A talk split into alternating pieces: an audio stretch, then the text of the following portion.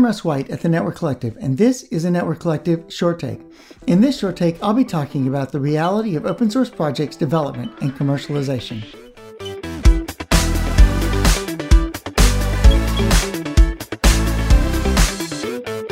Where does open source software come from?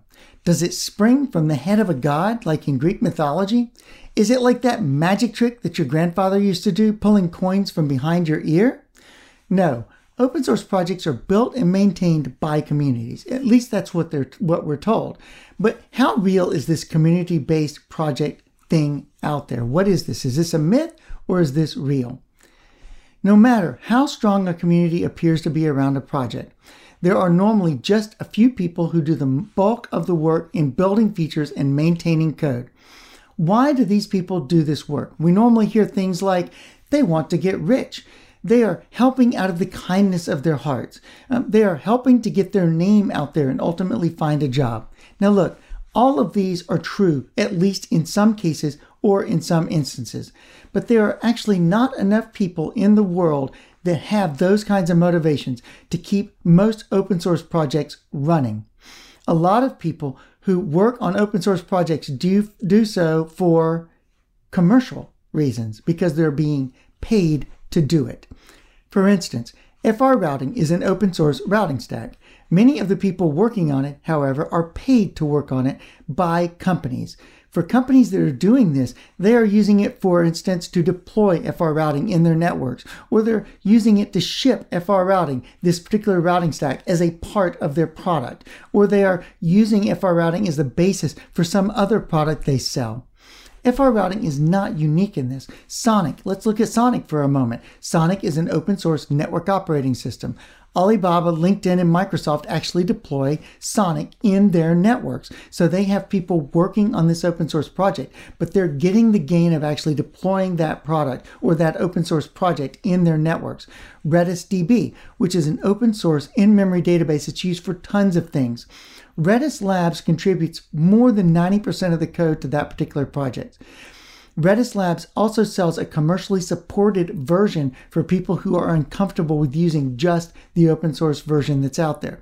Other other instances of this, things like Red Hat Linux or SUSE Linux and their distros of those Linux copies of those Linux operating systems. These are open source projects that are supported by commercial entities. Titanium Fabric, which is supported by Juniper primarily, but is an open source version of Contrail controller. There are many, many other examples of this. So, what is the problem with this? Some companies, particularly in the cloud space, take an open source project, they'll adapt it to their cloud service, and then give away or sell the service as part of their cloud service. This is all perfectly legal and fine. But then no one gives back in terms of development effort or time to the original open source project because doing so would now harm the money making product the company is selling, or it's just time they don't want to spend. They don't want to pay a coder to work on that open source project. So, this is a bit of a scolding. We all rely on open source in the entire information technology world.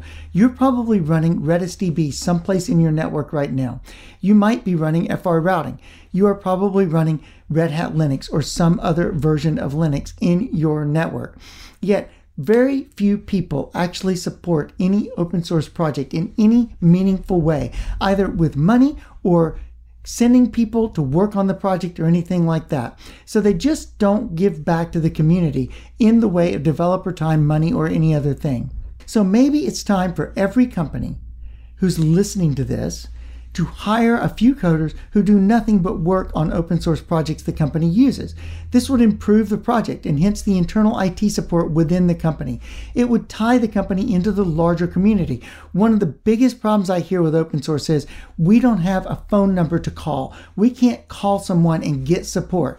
Well, if you had a developer working at your company who is tied into that community, they could use the community, rely on the community to help them solve problems that occur in your information technology systems. This would also allow the company to at least direct the future of the project to some degree or another. It would also ensure the continued existence of critical pieces of infrastructure that you're already using today.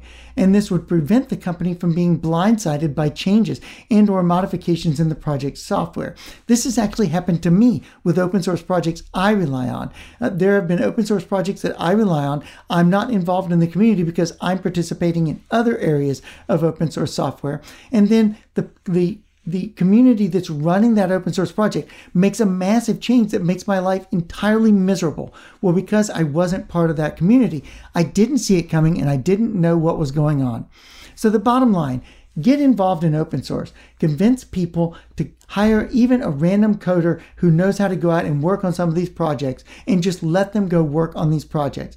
And by the way, while you're there, support open standards as well. Supporting the community is the right thing to do. It helps the networking industry grow larger and better over time.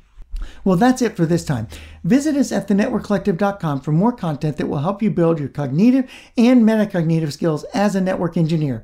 While you're there, check out our membership, which unlocks even more great content as well as access to an awesome community of network engineers. And remember, you can always find me at rule11.tech. Thanks.